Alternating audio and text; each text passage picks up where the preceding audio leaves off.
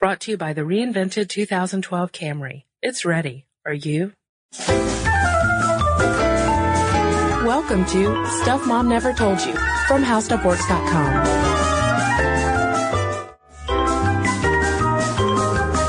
Hello and welcome to the podcast. I'm Cristen. And I'm Molly. Molly, we have discussed many aspects of fashion and fashion history That's true. on our podcast. Those are some of my favorite episodes. Yeah, very fun to find out. History of high heels, brassieres, mm-hmm. Pantyhose? pantyhose. Yeah, great, great fun. But today, we're gonna get controversial. This has been called the most controversial fashion item in the entire fashion history of fashion. I know. If there was ever a loaded fashion item, here it is. The corset. that was like a simultaneous fail. It's so controversial, Cristen, we can't even say it in unison. Because its power might overwhelm us. It, it really might. And we talked about corsets in our episode on foot binding because time and again, whenever you read about foot binding, at some point they bring up what a lot of people consider the Western equivalent of foot binding to be corset. Uh, in terms of it being sort of a oppressive thing, something that women did uh, because men told them to and men wanted them to look like this and, Right. and fit these certain ideals. And I remember after we did that foot binding um, podcast, we heard from a few women who were like, no, corsets are awesome. You guys need to re-examine the corset. Yeah. And that is sort of the argument that is going on about corsets right now. There are a ton of people who are saying this is oppressive and probably the worst thing ever. And there are a ton of people saying, hey now, no. No. Corsets are pretty cool. You're misinterpreting a lot of history. And we're going to try and, and, and sludge through these arguments today and figure out what exactly is going on with this one piece of clothing. So I think a good place to start digging through all of this, this corset, unlacing this corset history would be with Valerie Steele's book on the cultural history of the corset. And Valerie Steele is a good person to talk to about this because she is the head of the Fashion Institute of Technology. So she, she knows what she's talking about. In fact, the corset is what inspired her to go into fashion because reading about these social and cultural arguments about the corset kind of showed her the importance of fashion through time. So it's, it's something that her name is associated with over and over again. And I would say that she probably has the most middle of the road approach to corsets. Mm-hmm. She has traced the history and she kind of traces the feelings the women at the time had about corsets as opposed to what women of our time are projecting on those women. Right. And I think this quote from her book sums it up pretty nicely. She says, corsetry was not one monolithic, unchanging experience that all unfortunate women experienced before being liber- liberated by feminism. It was a situated practice that meant different things to different people at different times.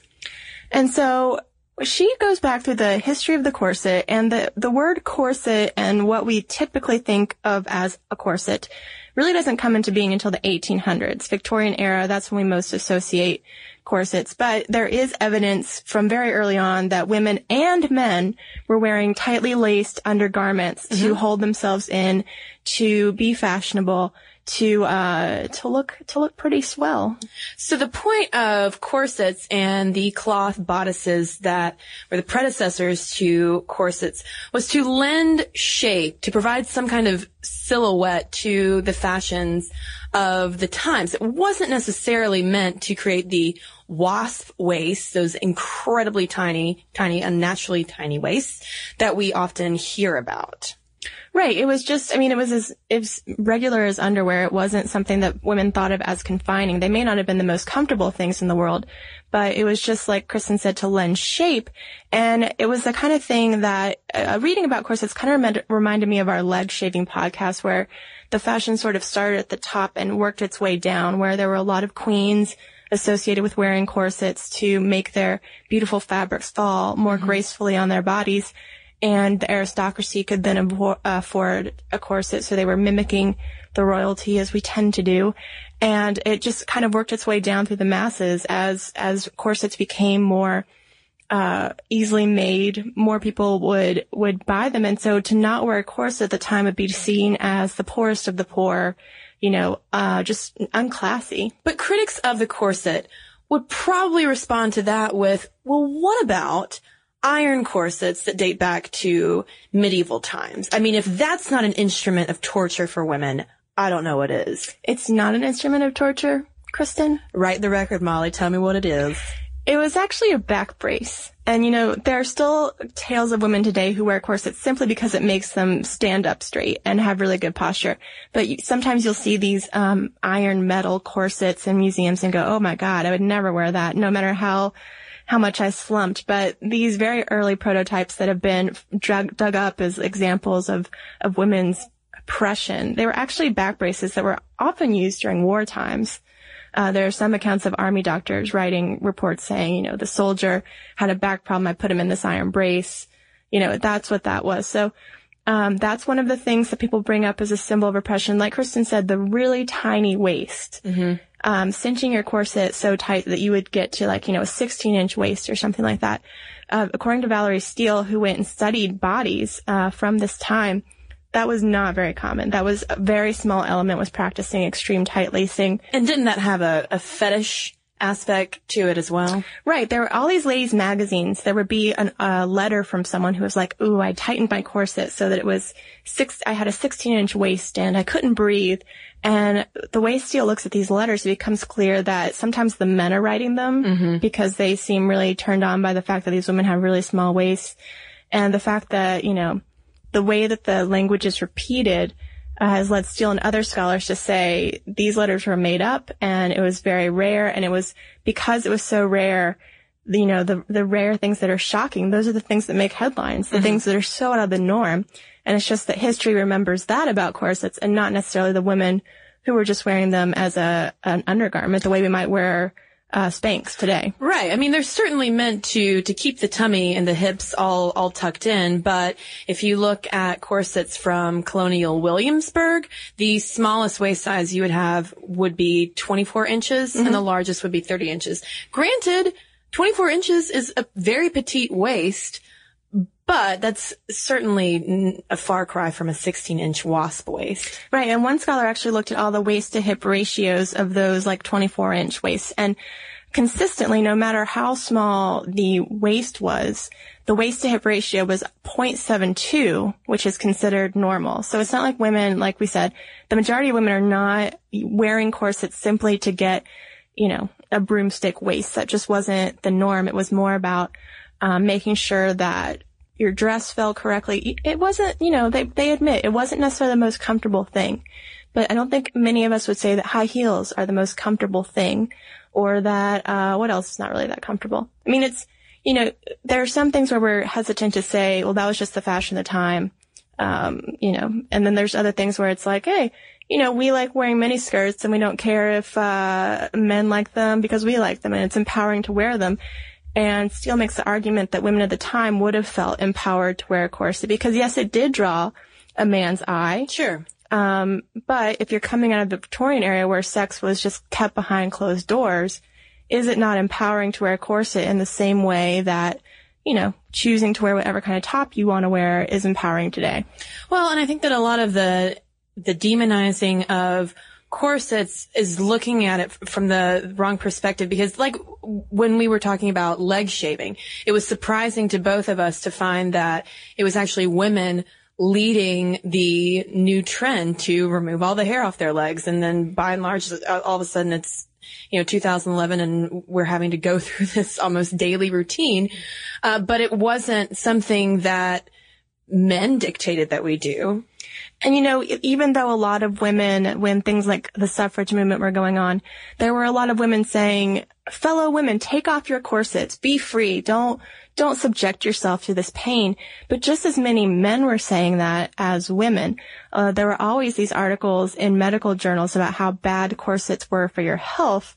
And scholars like Steele have gone back and reevaluated them and, and say that, you know, a lot of this is bunk. Like it just, these problems that women were having were probably because they were not uh, eating a nutritious diet. Mm-hmm. You know, there weren't, there's no knowledge of, you know, vitamins and things to keep up your health on a daily basis. Um, but just as many men were saying, take off your corset as women were saying, no, we're keeping the corset on. Yeah. And making corsets was also a source of income for a lot of women. Uh, Valerie Steele says that by the early 19th century, the majority of small and medium-sized corset manufacturers were women, and it ballooned into a two billion dollar, in today's terms, a two billion dollar industry. I think one really interesting point I learned about in reading about corsets is the link between corsets and maternity, because a lot of those doctors who were saying take off your corsets tended to say them when birth rates fell, mm-hmm. fell. And so there was this link between corsets and miscarriage and um, troubled pregnancies and stillborn births. And so sometimes the doctors who were, were saying take off your corsets were uh, saying, "Oh my gosh, we need to keep these women at home having children, not out fighting for suffrage." And sometimes the letters of the women seem to indicate that this is the very reason they liked the corset. Right. It was a bit of a type of a birth control. But as we know, in the 20th century, fashions began to change. Garments got a lot looser. We have Paul Poiret um, outlawing the corset in favor of these very draped, looser fitting clothes. Mm-hmm. And also, we have the rise of the tango. Yes, apparently when women are given the choice between fashion and dance, they will always choose dance. They will dance. Now at, the, now, at the beginning of the 20th century, there was, um, you know, a greater focus on athleticism. More women were getting to play sports. And according to Slate, you know, you'd walk into a clubhouse after a tennis match and, uh, there'd just be bloody corsets from whalebones jutting into women's bodies as they were playing tennis. That is extreme. It was pretty extreme. but, um, when the tango rose in popularity, this was the one sort of athletic activity where women were like, I, am willing to give up this high fashion for, for a tango. At first there were tango corsets, which were a little bit looser and made for dancing. But eventually the popularity of the tango may have been the downfall of the corset as a regular, uh, item of clothing. Because when they were trying to outlaw corsets, women just thought, that was the most classless thing they'd ever seen. How right. how uncouth to wear anything less than a corset. But when you give them a tango, give them a tango. They don't want they don't want bloody corsets on their hands, you know. no. And by the way, if I ever start a goth band, Molly, First of all, I will ask you to join, and second of all, it will be called the Bloody Corsets. But you know, as you said, fashions change, and through time, through the past century, the corset has been brought back up into vogue and then put back down, and it's, I think it's through those kind of lenses that we might judge it. Of course, the name most associated with corsets is Madonna mm-hmm. when she wore that corset and people were saying this is when the corset turned from the symbol of oppression to the symbol of female sexual empowerment. Mm-hmm. But, you know, like we said, according to some scholars like Steele, women of the 1800s would have seen it just as much a tool of sexual empowerment as Madonna did. They, you know, they may not have been able to breathe, but they certainly didn't think they were oppressed by the male gaze. They didn't think they were oppressed by this piece of clothing. It was simply what was done and following fashion. And, um, you know, so I don't think that they would, uh, fall at Madonna's legs and say, oh yes, you were the one who, who truly revolutionized the corset. They would say it was this way all along and that, uh, you know, that's why to compare it to foot binding, is so troubling for the aficionados of the corset. Yes. So I have a feeling that at least a few people listening are probably surprised that we did not just rip corsets a new one. And we could have. The research is out there. We could have done it, people. People writing about heteronormative societies and corsets are a dime a dozen. so, uh, yeah, let us know your thoughts on on corsets. And if you want to do that, you can send us an email at momstuff at howstuffworks.com, or you can also hit us up on Facebook and Twitter. But in the meantime, let's read an email or two. Right, I have an email here from Petra, and it's about the orgasmic childbirth episode.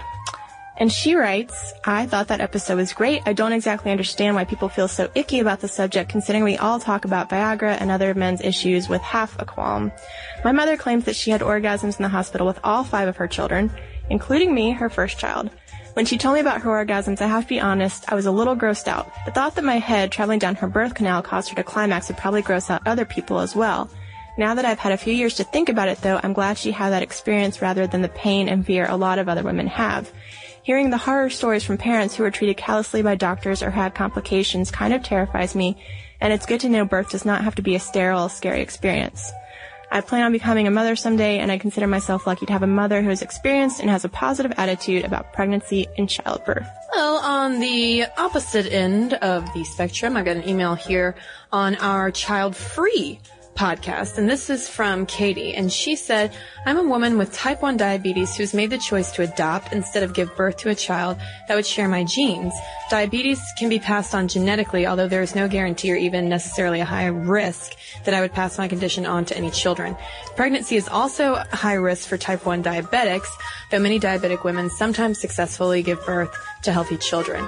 I'm only able to live a healthy normal life because of the benefits of modern medicine. Had I been born in an earlier time, I would not have lived to a reproductive age. I would much rather adopt a child who needs a family than run the risk of a high risk pregnancy and the continuation of my genes. I understand that to many people, having a child with whom they share a genetic tie is important, but for me, it's not the genes, but the bond between parent and child that's important. I don't view the choice to be child free as selfish in any way. Only those who feel like they are fit to and want to parent should. Adoption is a factor in that decision. So thank you, Katie, for that email and for everyone else who emails us as well. And again, you can also hit us up on Facebook and Twitter and you can read our blog during the week. It's stuff mom never told you and it's at howstuffworks.com. For more on this and thousands of other topics, visit howstuffworks.com. To learn more about the podcast, click on the podcast icon in the upper right corner of our homepage. The HowStuffWorks iPhone app has arrived. Download it today on iTunes. Brought to you by the reinvented 2012 Camry. It's ready. Are you?